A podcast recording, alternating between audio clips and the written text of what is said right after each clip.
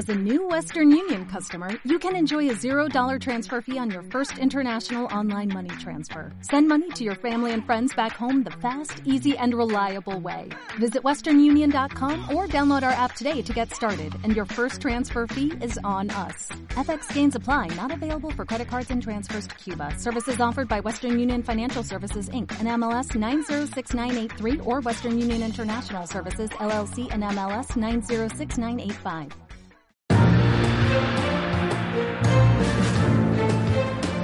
¿Qué tal? ¿Cómo están? Un gusto, como siempre, acompañarlos aquí en este espacio de Liga Pro, referentes, con, con personajes que realmente siempre nos dejan eh, mucho para, para analizar, para el debate, para recordar también con, con sus anécdotas, porque siempre buscamos que hayan tenido un recorrido interesante dentro del mundo del fútbol. Y hoy, eh, digo siempre para quienes nos están observando y también para quienes nos están escuchando a través de, de las distintas plataformas digitales que, que tiene Liga Pro, la verdad que, es una alegría inmensa para mí estar con segundo Alejandro Castillo, el mortero, ¿no? Un gusto que nos pueda acompañar hoy a conversar estos minutos y bueno, seguramente como siempre digo, mortero, la intención de, de, de pasarlo bien. ¿Cómo estás? ¿Cómo te va?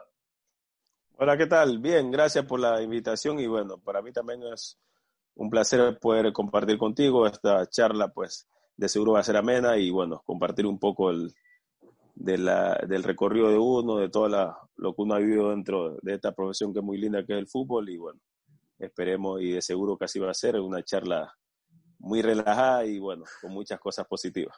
Sí, esa, esa, es la idea, Mortero. Ahora, quiero empezar un poco sobre, sobre el final. No quiero, no quiero irme al inicio, sino quiero empezar por el, por el final. ¿Hay Mortero para rato todavía o ya se empieza a ver el, el horizonte por ahí?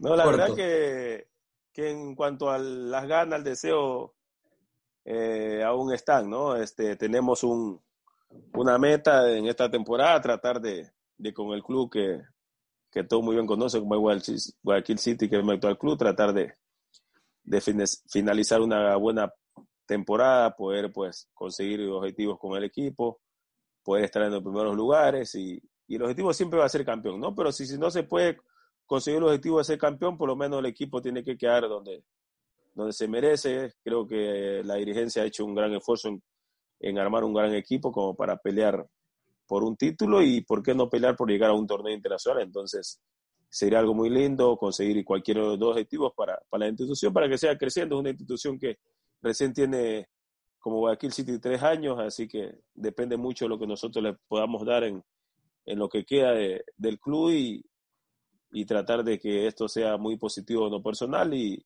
y en lo grupal y también como, como parte del Guayaquil City, ¿no? ¿Cuántos años en este momento?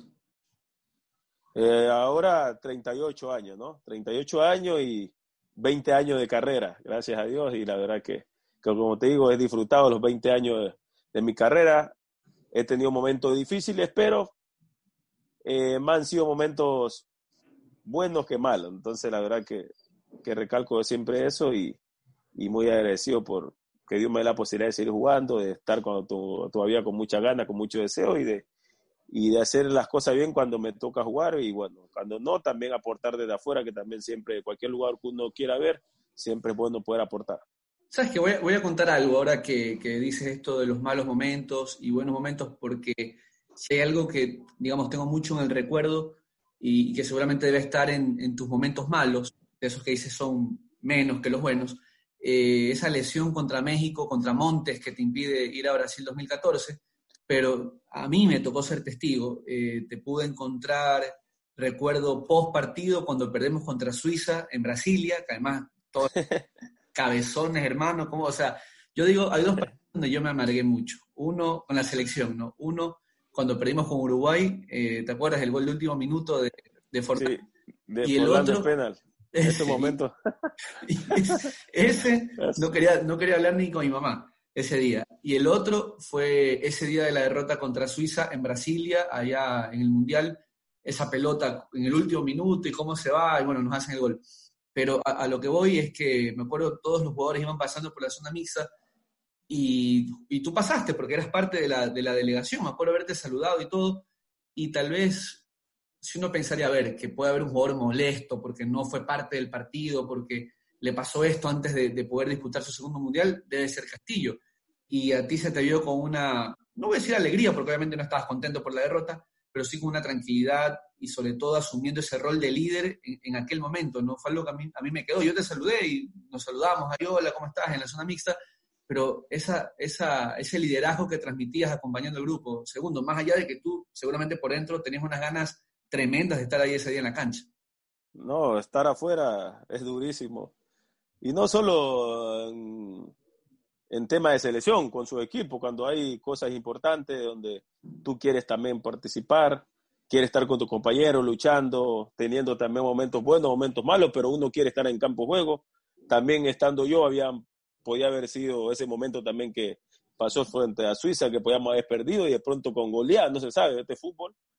Pero siempre uno quiere estar ahí, ¿no? Uno quiere ser parte porque a uno le gusta estar involucrado en, en las cosas siempre positivas y también la negativa, porque a veces el deporte da que haya de las dos partes, ¿no? Pero tocaba transmitir eso, ¿no? Porque el grupo creo que en sí es un gran partido Ecuador. Por ahí no, podemos, no pudimos definirlo nosotros, lo definió Suiza. Entonces en esa parte creo que en lo futbolístico uno se va tranquilo porque eh, el equipo dio lo mejor, ¿no? Dio todo lo que tenía y lamentablemente no se pudo definir y la verdad que lo pagamos después, ¿no? Pero es fútbol, ¿no? Saber de que toca estar mentalmente positivo porque a los tres días te toca jugar otro partido. Entonces, no hay tiempo para, para como digo yo, para lloriquear, como se dice, ¿no? Para llorar. Entonces, siempre hay que ver lo, lo, del lado positivo, sacando lo malo siempre de cada partido, porque a pesar de que tú ganas, siempre hay cosas que ha hecho mal, ¿no? Siempre hay cosas buenas cuando tú ganas. Entonces, hubieron muchas cosas buenas que malas, creo yo, frente a, frente a Suiza. Y lo que tú me recuerdas también en, cuanto al tema de mi lesión, que fue previo casi al Mundial, fue algo duro, por eso digo que son los momentos por ahí que son pocos los míos, ¿no? A veces en resultado, en cosas que no salen, pero es parte del fútbol, ¿no? Gracias a Dios no tuve momentos tan difíciles tanto en el fútbol porque no tuve tantas lesiones tampoco, que lo doy gracias a Dios porque la lesión más fuerte que tuvo fue la, la de Monte, que tuve casi tres meses, pero fue una recuperación activa, siempre entrenando, lógico que no al 100%, pero gracias a Dios no he tenido ningún, ninguna operación en, en mi carrera y la verdad que estoy muy agradecido. Me acuerdo que cuando vimos la lesión en la, en la, me acuerdo en la repetición, y tú la, no sé si la debes haber visto, porque hay jugadores que, no, que prefieren ver lo, que yo la Yo la veo, aunque por hobby la veo, no digo mi pierna, así se dice. Oye, pero a mí me acuerdo que uno dijo, si Castillo no se rompió ahí, no se rompe nunca. Es de hule, Castillo. ¿Cómo es que no? Eso era para que te fractures, pero para un año. Muy fuerte. Claro, la verdad que el impacto, si todos los chicos, yo le veo los rostros a Enzo Méndez, a todos que están por ahí cerca, se tapan la cara como. Sí. ¿Quién le se rompió. Claro. Y sí, en tiro de broma, en tiro de broma me dicen los, los chicos, el caso de Antonio, dicen, ñaño, si fuera sido yo, te hubiera roto todo, dice. Pero eres de, eres de roble, me dicen. Entonces, la verdad que gracias a Dios la saqué barata, ¿no? Por el impacto de, lo que fue la lesión, ¿no? Pero eh, la verdad que muy agradecido. Yo lo que se me vino a la mente en ese rato era no poder jugar más fútbol, ¿no? Era lo que se me vino en ese rato a la mente, ¿no? Tanto así, pensaste en ese momento que tal vez no, no, ibas a volver a jugar al fútbol. Tan, eh, ¿Tanto te asustó en ese momento la lesión? Sí, Sí, porque por el impacto y, verlo al chico Montes también roto eh, la tibi peroné, ¿no? Y yo con la rodilla que se me fue, yo la miré porque se me fue hacia atrás toda. Entonces la verdad que me impactó esa, esa parte, ¿no? Pero gracias a Dios ya con los diagnósticos y todo, pues salió algo positivo que se tocaba recuperar activamente y, y en ese momento la verdad cuando hubo el, el impacto no pensé en el mundial, lo que pensé no es no jugar más fútbol. Eso es lo que más me preocupa. Y el mundial dije, bueno, después uno puede luchar para poder estar en otro, en otro mundial, ¿no? Bueno, que lastimosamente, lastimosamente no yo. Yo recuerdo que, uno, uno va haciendo cuentas, ¿no? Yo estando ahí en el estadio, me acuerdo que decía, a ver, le estamos ganando a Suiza cuando le hace el gol y nos fuimos ganadores del primer tiempo. Y uno dice, a ver, viene Honduras, que uno, a ver, Ecuador debería ganar Honduras, ¿no? Y tenemos seis, estamos del otro lado. Uno decía, empatando con Suiza, ganando Honduras, estamos al otro lado casi. Y, mira que eh, no terminó sucediendo y por ahí eh, se dificultó la clasificación. Pero bueno, eso, eso al final, dentro de, lo que sucedió en el 2014. Yo me quiero ir un poco más atrás. Mortero, digamos, hablar de los momentos buenos, eh, con alguien, digo, hablando de esas casualidades ¿no? que tiene el fútbol, con el que coincidiste en varios equipos, incluso en el exterior con Félix Borja. ¿Qué, qué, es Félix Borja, compadre incluso, ¿no? Para ti en selección juvenil, selección mayor, el nacional y también en, el fútbol del exterior, un poco para que la gente sepa, y, traigo este recuerdo un poco para que el, aficionado tal vez que diga, ¿y por qué pregunta por Félix Borja? Bueno, es que los vi compartir mucho y si superan eh, esa complicidad que tienen este par, realmente entenderán por qué, entenderán por qué se lo consulto a, a segundo. No sé. no, la verdad que con Félix una amistad espectacular. Desde muy chico nos conocemos con él. Mi compa el cangurito Borja, ¿no? Este, coincidimos casi salir la misma, el mismo tiempo desde de, de, San Lorenzo a Quito, ¿no? Y cada son, de la misma, son de la misma ciudad, los dos son de San Lorenzo. Sí, de San Lorenzo, San Lorenzo. Y jugábamos allá en el barrio y, y los torneos barriales, eh, a veces de rivales, porque él es de otro barrio, ¿no? Del barrio donde, crecí yo, pero San Lorenzo es un lugar donde todos somos de ahí, ¿no? Del mismo combo, como se dice. Entonces, tuvimos una escuelita de fútbol allá, que en ese momento la dirigía un profesor que se llama eh, Rodolfo Gómez, y el dueño era Guacho Garcés, ¿no? Entonces conseguimos con el compa el cangurito Borja desde ahí. Y de paso, pues ya cuando decidimos irnos a la capital, eh, yo viajé hasta, hasta Quito y él se fue a Cuenca. Y por ciertas circunstancias, él no se queda en Cuenca y yo me quedo en, Nacion en Espoli y él viene a Nacional y se queda en Nacional. Entonces. Pero Cangurito fue a probarse al Cuenca. Sí, y él se quedó, pero por tema. sí, ah, sí, se quedó. Pero por tema, no sé qué pasó, creo que no había apertura para que él tuviera dónde quedarse, porque tú sabes que antes era muy difícil que los clubes tengan hospedaje para los chicos, porque uno viene primeramente buscando eso porque viene de lugares donde de San Lorenzo y los familiares no tienen para darte dinero para que tú vivas con, en un departamento, en un cuarto. Entonces uno lo que viene es a, buscar esa opción de poder progresar y ayudar a la familia. Entonces era difícil si tú no tenías un hospedaje y alimentación, donde quedarte en un club era difícil, ¿no? Y habían otros clubes que sí te brindaban, ¿no? Como el Nacional, por ahí Espoli y otros por ahí, ¿no? en Quito. Entonces el canguro desde Cuenca fue al Nacional y se quedó. Y yo me quedé en Espoli también. Y ahí ella eran los clásicos con el compa. Él defendiendo a los militares y yo a los policías. y luego, coinciden en el Nacional cuando tú vas al Nacional y siguieron siendo panísimas, ¿no? Toda la vida. Claro, y ahí coincidimos, coincidimos ahí otra vez, le digo, compa, prepárese que me voy para el Nacio. No creía el compa, le digo, pila. Así que agarrado y, y el profe, profesor Massa, que me acuerdo en el 2000, en el 2003 ya me lleva al Nacional, pero con el Canguro ya habíamos tenido también el, Mundial Sub-20 de Ecuador, en Argentina, y, hemos tenido otros equipos. Y bueno, ya conseguimos el Nacional, donde conseguimos pues logros también con el club. Y de ahí él se fue a Olimpiaco y yo me fui a Serbia. Y estaba muy cerca de Grecia y Serbia, está cerca. Y la hinchada de, de los griegos son casi igualitas a, los, a los serbios. Entonces, era, estábamos como que estábamos igual, siempre nos coincidíamos, hacían partido amistoso entre Olympiacos y el Estrella Roja y nos, nos encontrábamos con el compa Borja y de ahí hemos tenido una convivencia muy buena con él siempre, ¿no? Desde acá, de San Lorenzo hasta Quito, de Quito en Europa.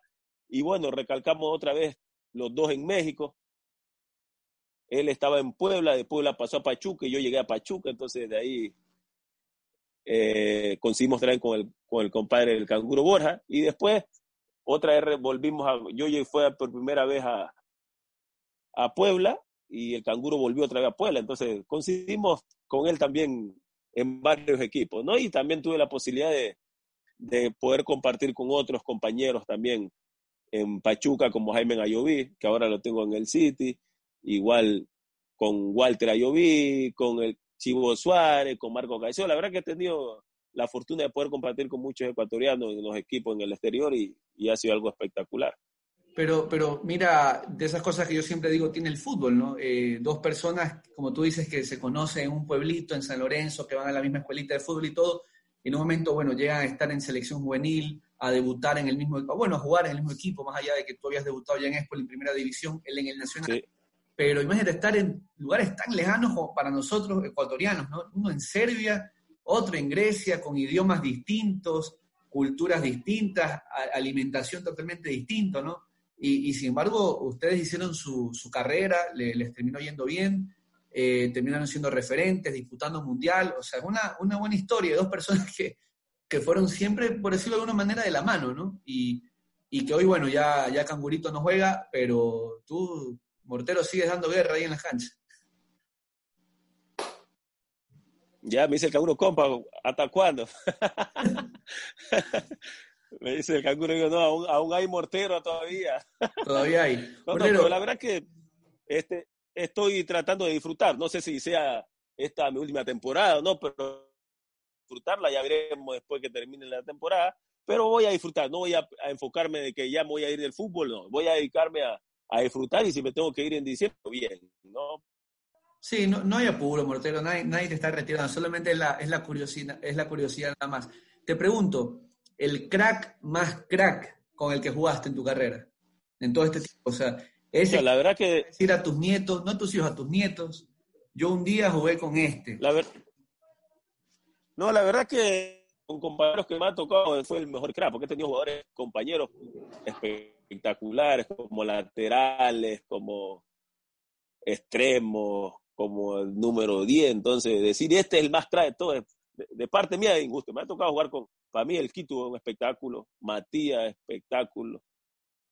Me ha tocado jugar con Antonio Valencia, con Ulises de la Cruz, con Ney Rasco. La verdad que, he tenido compañeros, eh, los no, Iván Hurtado, eh, la verdad que eh, también. He tenido compañeros espectaculares, ¿no? La verdad, entonces, decirte este es un crack, me ha tocado jugar con Neve también, me ha tocado estar con Tiago Neve, el brasileño, y también era un espectáculo verlo jugar. Entonces, la verdad que decir este en, especial, este es un crack, es injusto en mi parte, ¿no? He tenido compañeros espectaculares que han jugado buen fútbol y a uno, le, aparte de ser su compañero, la era compañeros espectaculares jugando y, y, como persona también. Entonces, la verdad que el Chucho Benítez era un, era un espectáculo verlo jugar en la parte de delante, a Felipe Pao, a Jaime Ayoví también mismo en, en, su época que era un Cristiano Ronaldo que jugaba de extremo. el, momento más especial en tu carrera, eh, eh, que tú recuerdes con, mayor cariño. Los futbolistas por lo general eligen, eligen su debut o la primera convocatoria, el primer gol. Es que para mí, para mí, para mí también es, para mí los momentos más especiales mi debut y haber estado, la verdad, haber estado por primera vez en una selección, ¿no? Porque eso para mí. Ahí, al margen de que haga una Copa del Mundo, primero tiene que estar. Entonces, esos son los lugares para mí especial. Primeramente, haber debutado y eso me dio la posibilidad de, decir esto es mío y nadie me lo quita, ¿no? De continuar con mi carrera. Y la segunda, poder estar por primera vez en una selección. Y ahí lo demás, pues uno se lo va a ganar. Cuando estabas, cuando estabas iniciando, eh, cuando, cuando eras adolescente, tenías un referente del puesto. O sea, uno que decías, este de aquí es el, como, como, tú sabes que los chicos por ejemplo tienen un jugador que copian mucho, que emulan. ¿Tú tenías uno? Yo me gustaba mucho los cinco, ¿no? El caso de Clem Kelele, eh, Patrick Breira, el francés. Me gustaba mucho cómo jugaba Redondo, el argentino, y, y también otro, David, el holandés. Para mí esos eran los cuatro que me gustaban en mi posición. Pues entonces yo decía, yo quiero ser como eso. Y después me tocó ir a la Premier League, enfrentar a Macalele y todo eso por allá, ¿no? Pero imagínate, espectacular, ¿no? Ojo, ojo que todos esos que nombras, mira que los cinco por, por, lo general y más en esos años tenían fama de raspadores, ¿no? De ser puro machete. Pero luego eh, los que nombras como Vierá, Maquelele, eh, Davids, además de ser también machete, pero tenían eh, buena técnica, sobre todo Vierá, y, un gran recorrido, ¿no? O sea, yo creo que allá apuntar en ese momento para, para el fútbol moderno. Ya no ese 5 que solamente quitaba y pegaba y, y era quisquilloso y que entregaba la pelota, no, sino ese 5 que, que, era la primera salida del equipo, ¿no? Creo que por ahí tuviste buen, buenos, buenos referentes para, para tu carrera. Claro. La verdad que, que sí, porque lo otro uno ya viene con eso, ¿no? Ya la fuerza de raspar, eso ya lo trae. El biotipo, ¿no?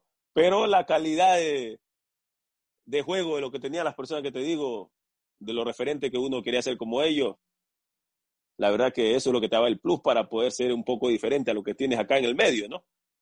Porque en el medio eso es lo que puede marcar un poquito la diferencia en tu lugar donde tú juegas como volante de contención, ¿no? Tratar de, de ir simulando un poco lo que hacen esas personas en cuanto al, al dominio de balón, a la, a la claridad para jugar. La idea del 5 que te digo, uno, uno viene incorporado al chi de recuperar. El tema es entregar la pelota bien. Entonces uno en esa posición tiene que enfocarse más en, en ver jugadores más con claridad, ¿no?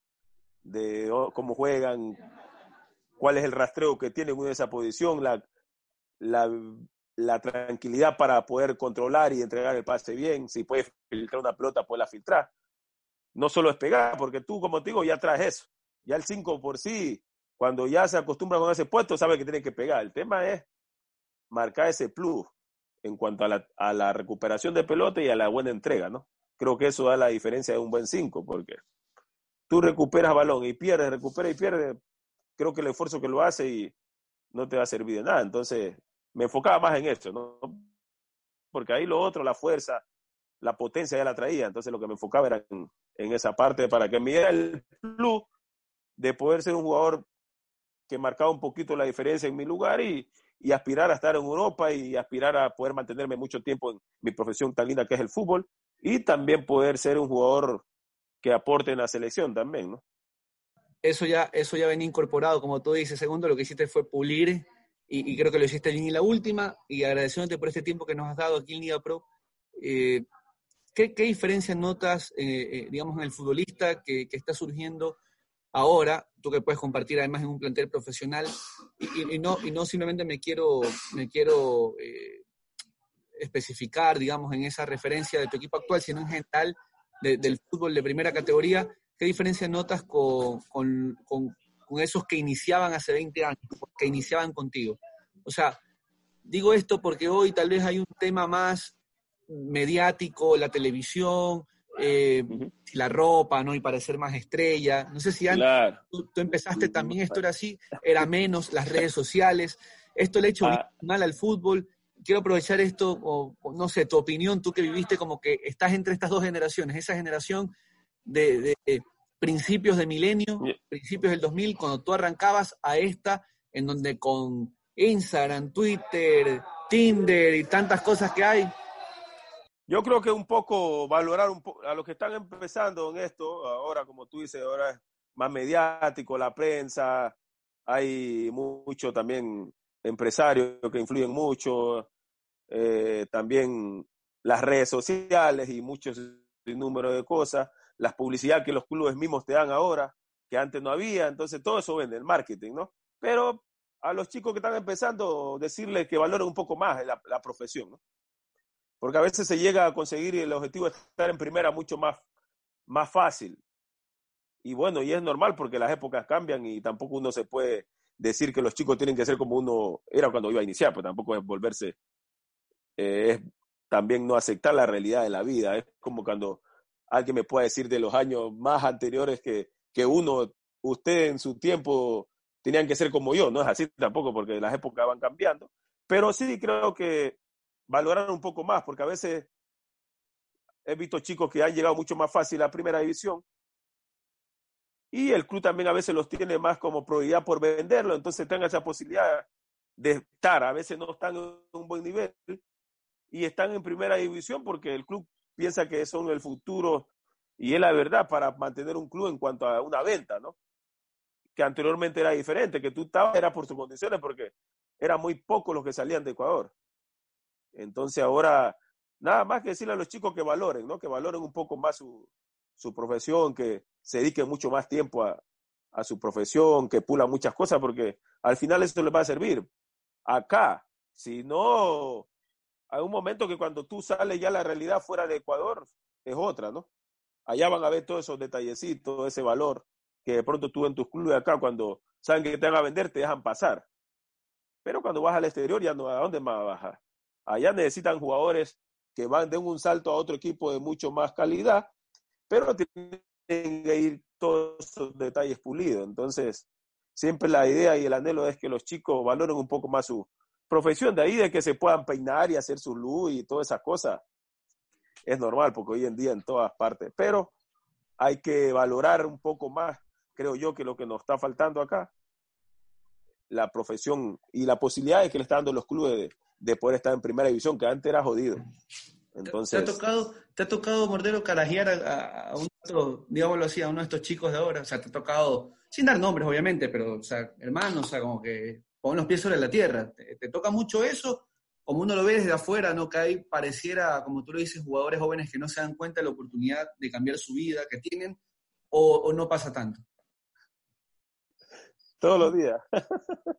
Todos los no, días. no, no, la verdad que, y no, y no es el, el carajo por, no es el carajo por, por que uno sea más ni que los chicos no valgan, no. Simplemente para hacerle ver cosas que a veces uno ya las vivió y no quiere que pasen en ellos, ¿no? De que las oportunidades son muy pocas y que hay que que aprovecharlas, de que esto es un gran club para poder crecer, para ellos crecer y saber de que el club, como el sitio es un club que da la posibilidad de por uno demostrar su fútbol, su buena calidad. Entonces siempre el anhelo es eso, a los chicos que aprovechen esa gran posibilidad. Y así me tocó estar cuando estaba en, no solo en el sitio ahora, en, en Barcelona, en, en el mismo Pachuca y en sin número de, equipos que uno por el tiempo, por la experiencia, le tocaban chicos que venían subiendo y uno les daba a entender cómo era la situación y que aprovechen esas posibilidades. Entonces, la verdad que no me cansaré de siempre hablarle y cuando se tiene que hablar fuerte, se habla fuerte, pero siempre con el respeto, ¿no? Porque hablar fuerte no es putear ni nada, simplemente hablar y darle a entender a veces a los chicos que piensan de que uno habla a veces por, por joder y no, entonces uno trata de que ellos vean de que son pocos y que hay mucha gente que quieren esa posibilidad a veces que ellos tienen y no se les, no se les da. Entonces, que valoren esa parte, ¿no?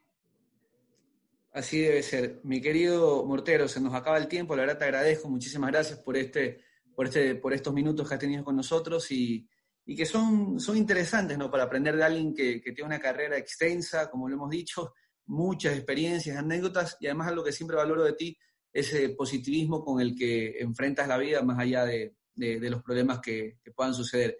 ¿Te vemos en el futuro de, técnico, dirigente, ligado al fútbol o, o, por otro lado nomás? Usted no le hace el TikTok, Mortero, sí. Al TikTok la verdad que es muy mala. Ahí mis hijos me quieren ponerme a hacer TikTok, pero tengo menos ritmo que... pero no, de seguro voy a seguir ligado dentro del, dentro del fútbol, porque me gusta, ¿no? Y quiero seguir transmitiendo todo lo que uno ha podido convivir en diferentes lugares, con mi carrera, como te dije hace un rato, 20 años, y quiero seguir ligado en lo que es el fútbol y, y bueno, hay posibilidades ahí de, de poder estar en cancha en algún momento y bueno, esperemos poderlo disfrutar y seguir haciendo lo que uno le gusta, así no sea ya desde el campo de juego, pero desde un poquito más afuera, pero pudiendo aportar también al crecimiento de nuestro fútbol siempre. Bueno, muchísimas gracias. Segundo, Alejandro Castillo aquí en una entrega más de estos programas especiales de Liga Pro. Un abrazo, será hasta la próxima. Chao.